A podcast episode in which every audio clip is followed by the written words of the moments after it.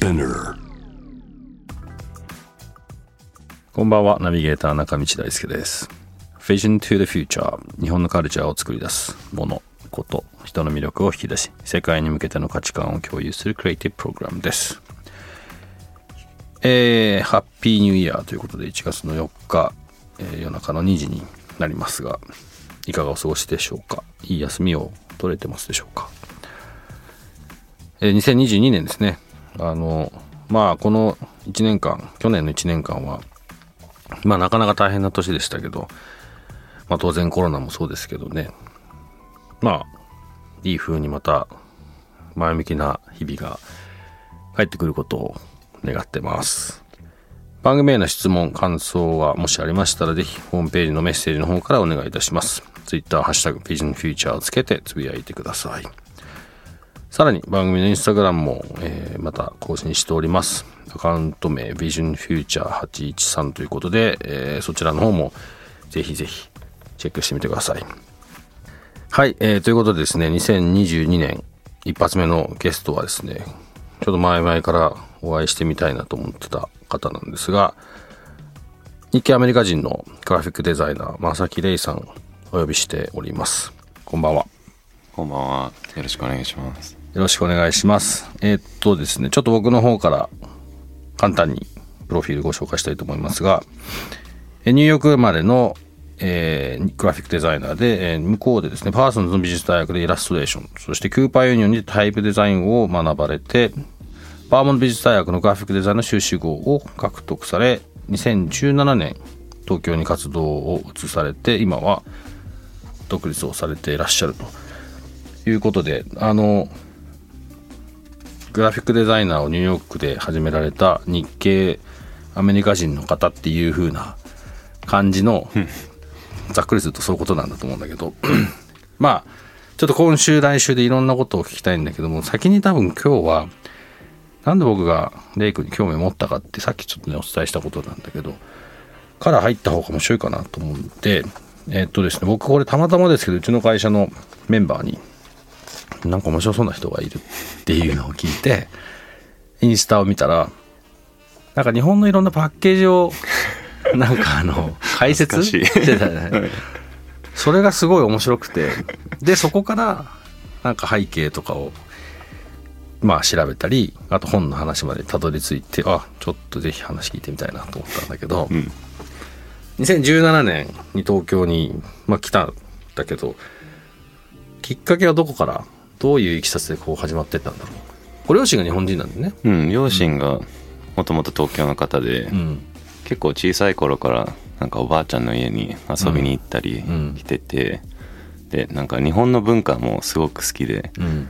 なんかニューヨークの近くに三つ葉っていうなんか店なんかスーパーみたいな店があるんだけど、うん。そこでなんか紀ノ国屋とかがあって、うん。そこのなんかコロコロコミックスとか、うんうん。アニメとかめっちゃ好きで、うん。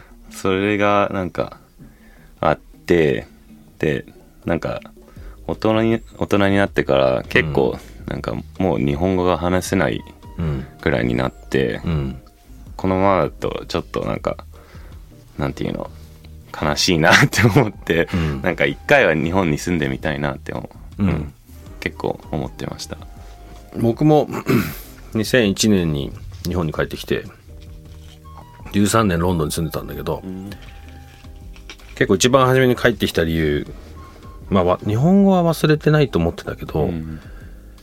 なんか自分の国の文化とか自分自身のルーツじゃない。うん。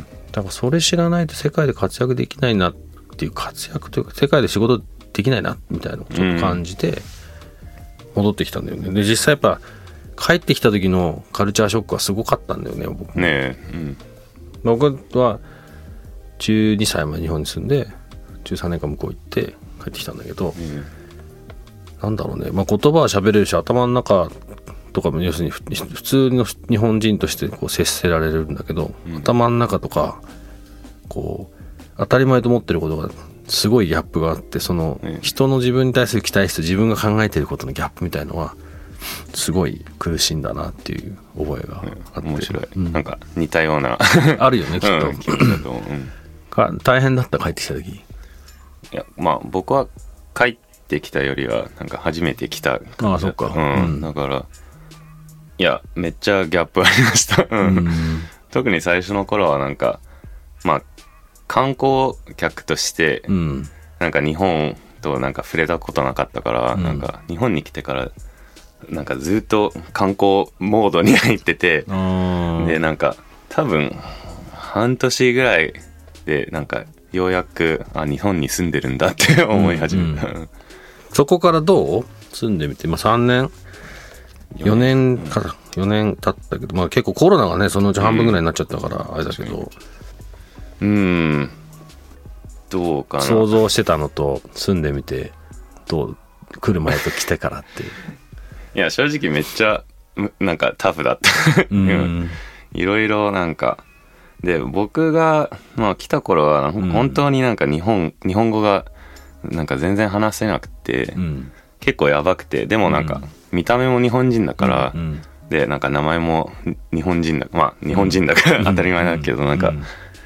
なんかそのなんか僕がアメリカ人であることがなんか気づかない人がいる、うん多かったしなんか、まあ結構タトゥーも 結構入れてて、なんか無口なタトゥーの坊主の人ってなんかやばそうな人おー なんかそういう扱いがちょっとあってなんか、やっぱりアメリカ人なのかなって。うん。うん。あ自分自身のこと？うん、うん。そう。なんかアメリカにいる頃頃はなんか本当に、なんか僕はなんか日本人なのかなってうん。感じてたんだけどなんか日本に来たから、うん。あやっぱりアメリカ人なのかなって、うん。考え始めうん。めっちゃわかるわそれ。うん、その子なんか答えって出た自分の中で？うん、両方。だよね、まあ常にうん。の間ぐらいに。うん。なかなかほら日本って単一民族だから、うんそうそう。同じ、ね、違う文化が共存するっていうのにあんま慣れてなかったからね。最近はそれでも増えてきたと思うけど、うんうんそっか。2017年でもまあそういうふうに思うんだもんね。うん。うんつい最近なのに。それ日本に来てからはまあいろんな、まあ、デザインの仕事をしてたと思うんだけど、うんうん。日本に来る前はどういうないつだ？ないくつの時に来たの？27向こうでこれじゃあ大学卒業して仕事して、うん。と向こうの仕事はどんなことやってたの？なんかデザインは全部やってきたん。気分、あの卒業してからは、うん。えー、とスタートアップのうん。なんかプロダクトデザイナーやってて、うーん。その後はなんかウェブとグラフィックとかブランディング系やってて、でタイプデザインの勉強もしたから結構、ロゴタイプとかそういう仕事もあって、うん。であとは、まあ、Google でもちょっと働いてうん。まあいいろんななんかフリーの仕事、まあ、アートディレクションとかいうん。ろいろやってました、うん。広告とかじゃなくてどちらかというともっとファンダファンダメンタルの方が多かったうん。まあうん。ファンダメンタルなのかわかんないけどうん、うん。なるほど。で日本に来てうーんとまあいろんなデザインの仕事仕事っていう意味では多分デザインのこととかもいろいろたくさんやられたと思うんだけど、うんどんなことが要はまあ生きていくために何やってんのっていうふうに聞いた方がいいのかもしれないけど、うん。何やってる？普段。何やってるんだろう うん。まあ今は、まあ、最近フリーになってうん、まあ一応グラフィックデザイナーとして活動してるけど、うん。うん。まあ最近はえっ、と結構なんか個人のリサーチとかもやっててまあそれでなんか、なんか生活できるわけじゃないけど、うん。両方できるのが理想うん。で、個人のリサーチってどういうこと？えーっとまあ本で書かれたうん。内容が結構なんか僕自身にすごくつながってて、うん。なんかそれを継続してる感じです。ああそういう意味ね。自分の中での考えてることをリサーチしたりとか、そうまあ大学院で結構そのなんか執筆とかエッセイとかを書いてるので、なんか、うん。なんか、まあ、グラフィックデザインも面白いけどなんかうん。最近は本当になんか文章を書くことにうん。すごく興味あってうん。それを続けてる感じですね。まあ、今ちょっとね本の話になったんで先にじゃあちょっとその話をしたいと思いますが2021年去年ですね日本のデザイン業界における構造的な白人至上主義、白人至上主義と西洋化の歴史と文脈についたリサーチをもとに書かれたサラリーマンはなぜサーフボードを抱えるのかという本を出筆されて、まあ、これがおそらく今ちょっと前に話してたリサーチだったりとかにつながると思うんだけどちょっと一回この本のことはい。背景とどんな本なのかを少し教えてもらっていい？そうですねうんとまあ書いたきっかけがその2020 2020年に、えっ、とジョージ・フロイドが、えーと警察に殺害されたことで、うん。まあ結構そのなんかブラック・ライズ・マターのなんていうのデモとかがうん。起こってた時になんか僕がまあコロナの中でなんか特にねインスタとか なんか友達のことを見てて、うん。なんかみんなそういうのになんかなんか参加しててうん。僕が結構その距離があるっていう、うん。自分の中のなんか感じがあって、うん。でもなんか結構そのなんかヒューマンライツのうん。問題じゃん、うん。でそれをなんか日本でどうやってどうしてなんかそんなに議論されてないのかがちょっと気になってて、うんそれをもとにえっ、とえっとその時働いてた事務所で、うん。ちょっとなんか議論をする場をなんか設けてもらったんですけどなんかそれがなんかすごくなんかいい議論にならなかったのがちょっと悔しくって、うん。でそれがなんか多分あのなんか間違ったことを言いたくないとか、うん。あのもしかしてなんか情報が足りな、まあ、知識とかが足りなかったのかなって思って、そそれをなんか元にブラック・ライズ・マターを直接語るよりはなんか自分の個人の経験でうん。なんか入った方が説明しやすいのかなって思って、でそれをなんかベースにえっ、とデザイン業界にどうやってこういうは白人至上主義とかがうん。影響するのかを、えっ、とリサーチ始めて、うん。でそれがなんかだんだん大きくなってきて、うん。本の形になったんです。はい、なんかその議論が発展しなかったっていうのはなんか理由があったのかな？うん。まあこれはなんか僕のうん仮説なんですけど、なんかまあ例えば なんか、うん。アメリカのうん。なんかアップルストアとかで、うん。ああいうなんかプレゼンみたいのあるじゃん。で、うん。最後に Q&A が必ずあって、なんかみんな手挙げるんだよね、うんうん。でも日本ではなんかうんよくわかんないけどなんかは恥ずかしいのかが,、がなんかまあなんか意見が間違ってるとそれがちょっとなんか恥ずかしいのかわかんないけど、うん。なんかまあ特にこういうちょっとセンシティブなトピックに関してはうん。なんか話しづらいのかなって思ってて、うん。でその時はなんか結構僕が一方的に話してた感じで、うん。なんか全くやりたかなかった。うん。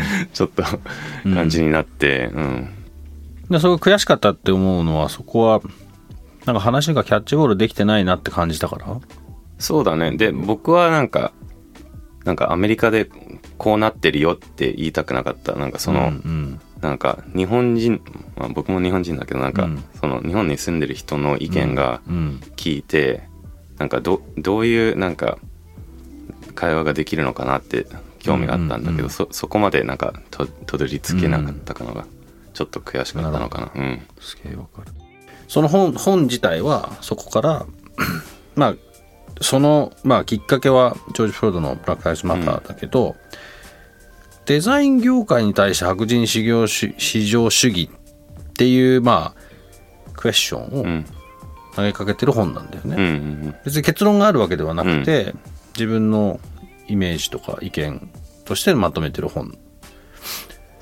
どういうなんだろう talking point っていうか、うん。 discussion point はどうどういう点に挙げたとう？んうん。本の。そうだね。まあ僕があの日本に引っ越してから、うん。まあ常になんかこれなんか変じゃない？みたいな気持ちがあって、わかるわかる、まあ特にあの広告とかを見ると、うん。なんか必ず、まあ、完全に日本人顧客に向けても、うん。なんか白人の人が多いのになんかめっちゃ違和感感じてうん。なんかで多分まあそれが変に思ってる人も絶対いると思うんだけど、うん。まあそれがなんか馴染みすぎて多分ね。そうそれを疑問しない人も結構多いと思って、うん。これどうしてなんだろうって 思い始めたのが一つのきっかけでそれがなんか全部背景をちょっと探るとつながってくるのが、うん。えー、と本の中で説明したかったうん気持ちですね。なんかこう例えばで話してるのはうん。まあ駅とかにあるような照明写真機うん。の話。大体美白モードってのがついててそれの、まあ、説明のところに日本人の女性の写真を例に出してこのモードを使うと一番綺麗なのは白人女性みたいな。うん。いう例がまああるけど誰もそれをなんかあれって思ってないっていうことうん。がすごいたくさんあるっていうところに目を向けてるわけじゃないきっと。うん。これって なんだろうな。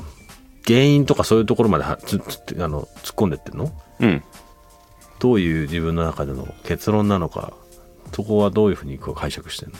ごめんね俺まだ本をまだ読めてなくて。うんなんか短い説明がうん。な,、ないんだけど結構その、まあ僕のあの考えではそのえっ、と結構、えー、と戦争につながってて、うんうん。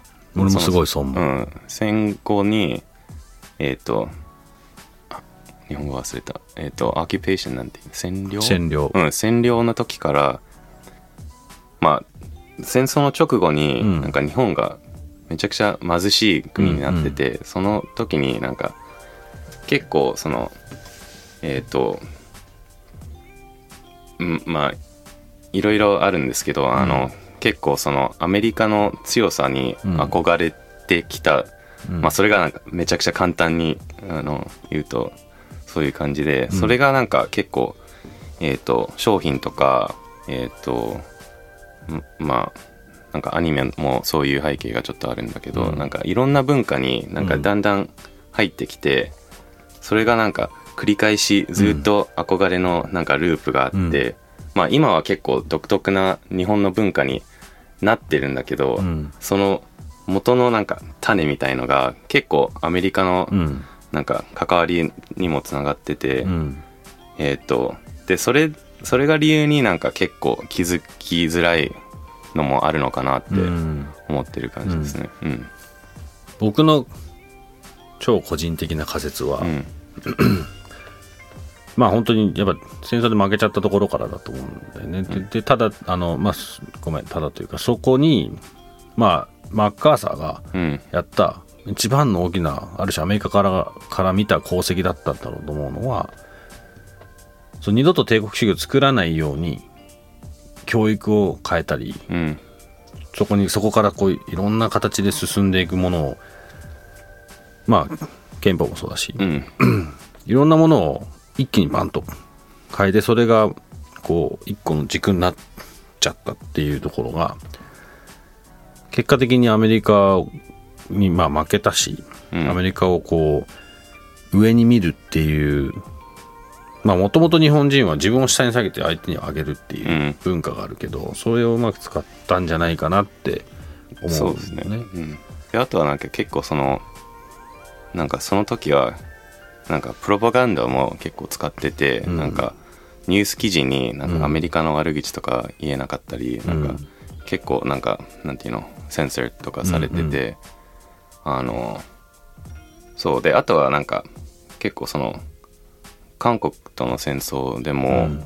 なんか日本はすごくアメリカから恩恵もらって、でそれがなんかまあ日本のバブルとかにもうん。なんか経済的にもつながってて、なんかずっとなんかつながりがあってきたから、その西洋文化がなんか常に日本になんか役に立つっていう、なんか意識があるのかなって。うん、そう思うよねそれは、なんかそこを、まあ、さっきもちょっと出たけど俺日本の中での一番でっかい問題はまたおそらくこのこの本もそういうところに行き着くのかなと思うんだけど、ん。目の前にあるものに対してのこうクエスチョンしないことが、まあ一番俺今問題かなと思うんだよね。それは今のそのさっき前の会社で議論にならなかったからっていうところもそうかもしれないし、普段見ている例えば広告とかに対してもあれって思えない部分思われ思えないぐらいなこうまあ教育を受けちゃってるのと、まあ悪いと思ってないんだけど多分。ただあともう一つ俺すごいそれに対して問題視してるのは外を知らなすぎると思う世界だって。まあだ日本だって日本の外、だから外から見た時に自分たちの国がどういう状況かとかさっきのブラック・ライスマターの件もなんでアメリカでそういうことが起こってんのかとか、うん。起こってること自体もそんなにこう自分事にならないからあんまり報道もされないし。だうん。からそういうことに対してこう目を見見てない見るっていうふうに思われてないとかそういうことがすごく問題だなって。いやなんか本当にそうだと思います。なんかうん。僕もなんか東京に住み始めてから、うん。なんか東京めっちゃいいなって 思って、うん。なんか本当になんか便利だし住みやすいし、うん。治安もいいしあの全部全部トップレベルうん。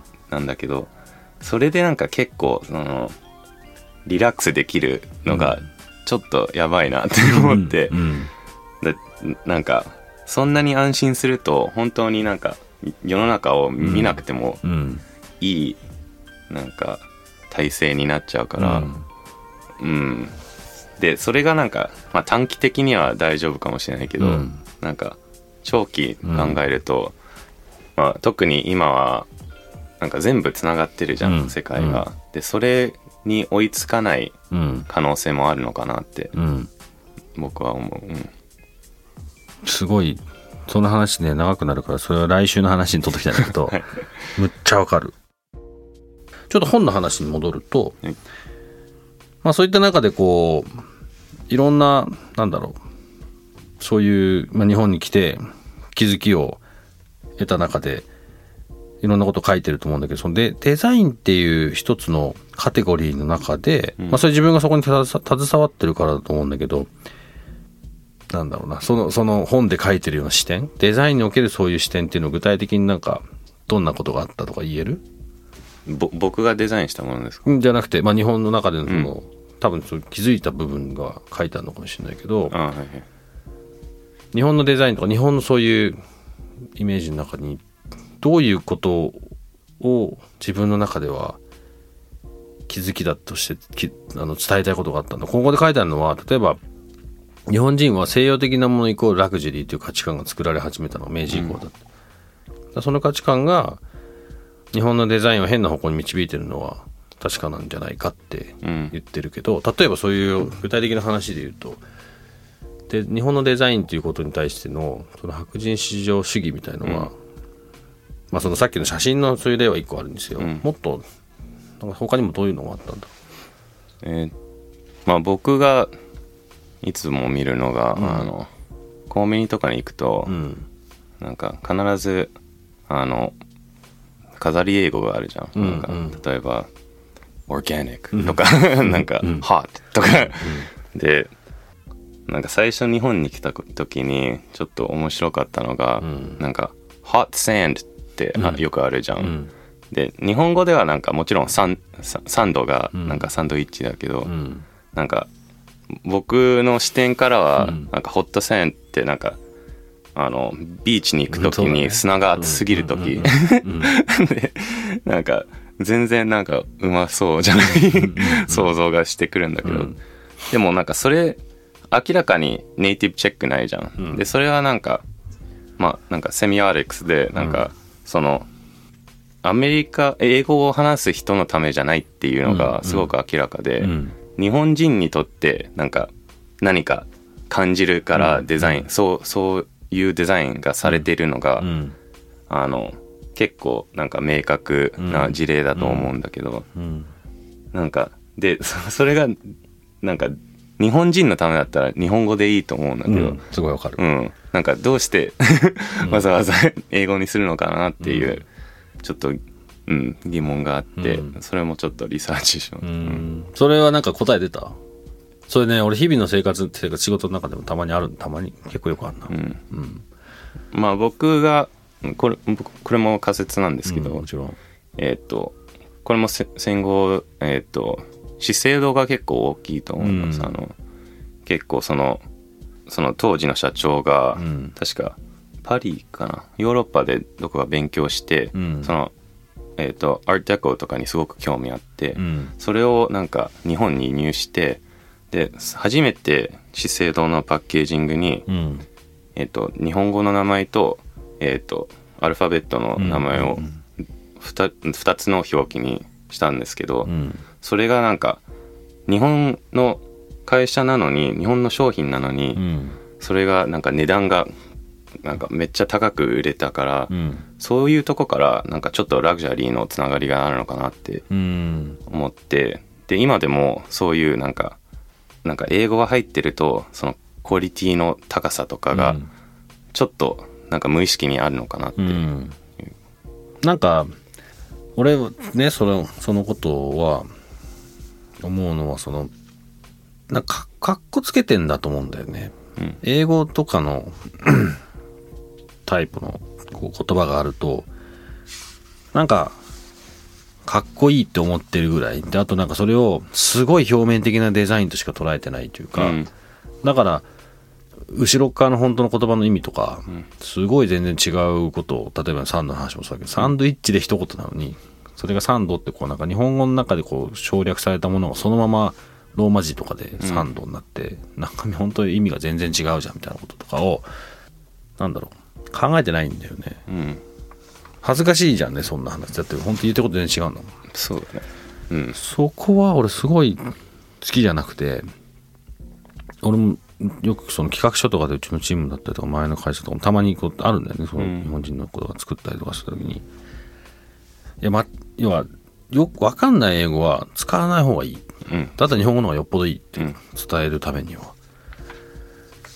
なんかそこはすごい思う、うん。でなんかそのうん。まあその原因になってるのがそういう多分いろんなとこの、まあ、教育だったりとか、うん。普段見てることとかがなんか英語の方がちょっとかっこよかったりとかするみたいな、なんかそういうすごい浅はかなところから始まってんじゃないかなとは僕も思うんで。であとはなんか最近はなんかも,、もうちょっとなんかモダンなうん。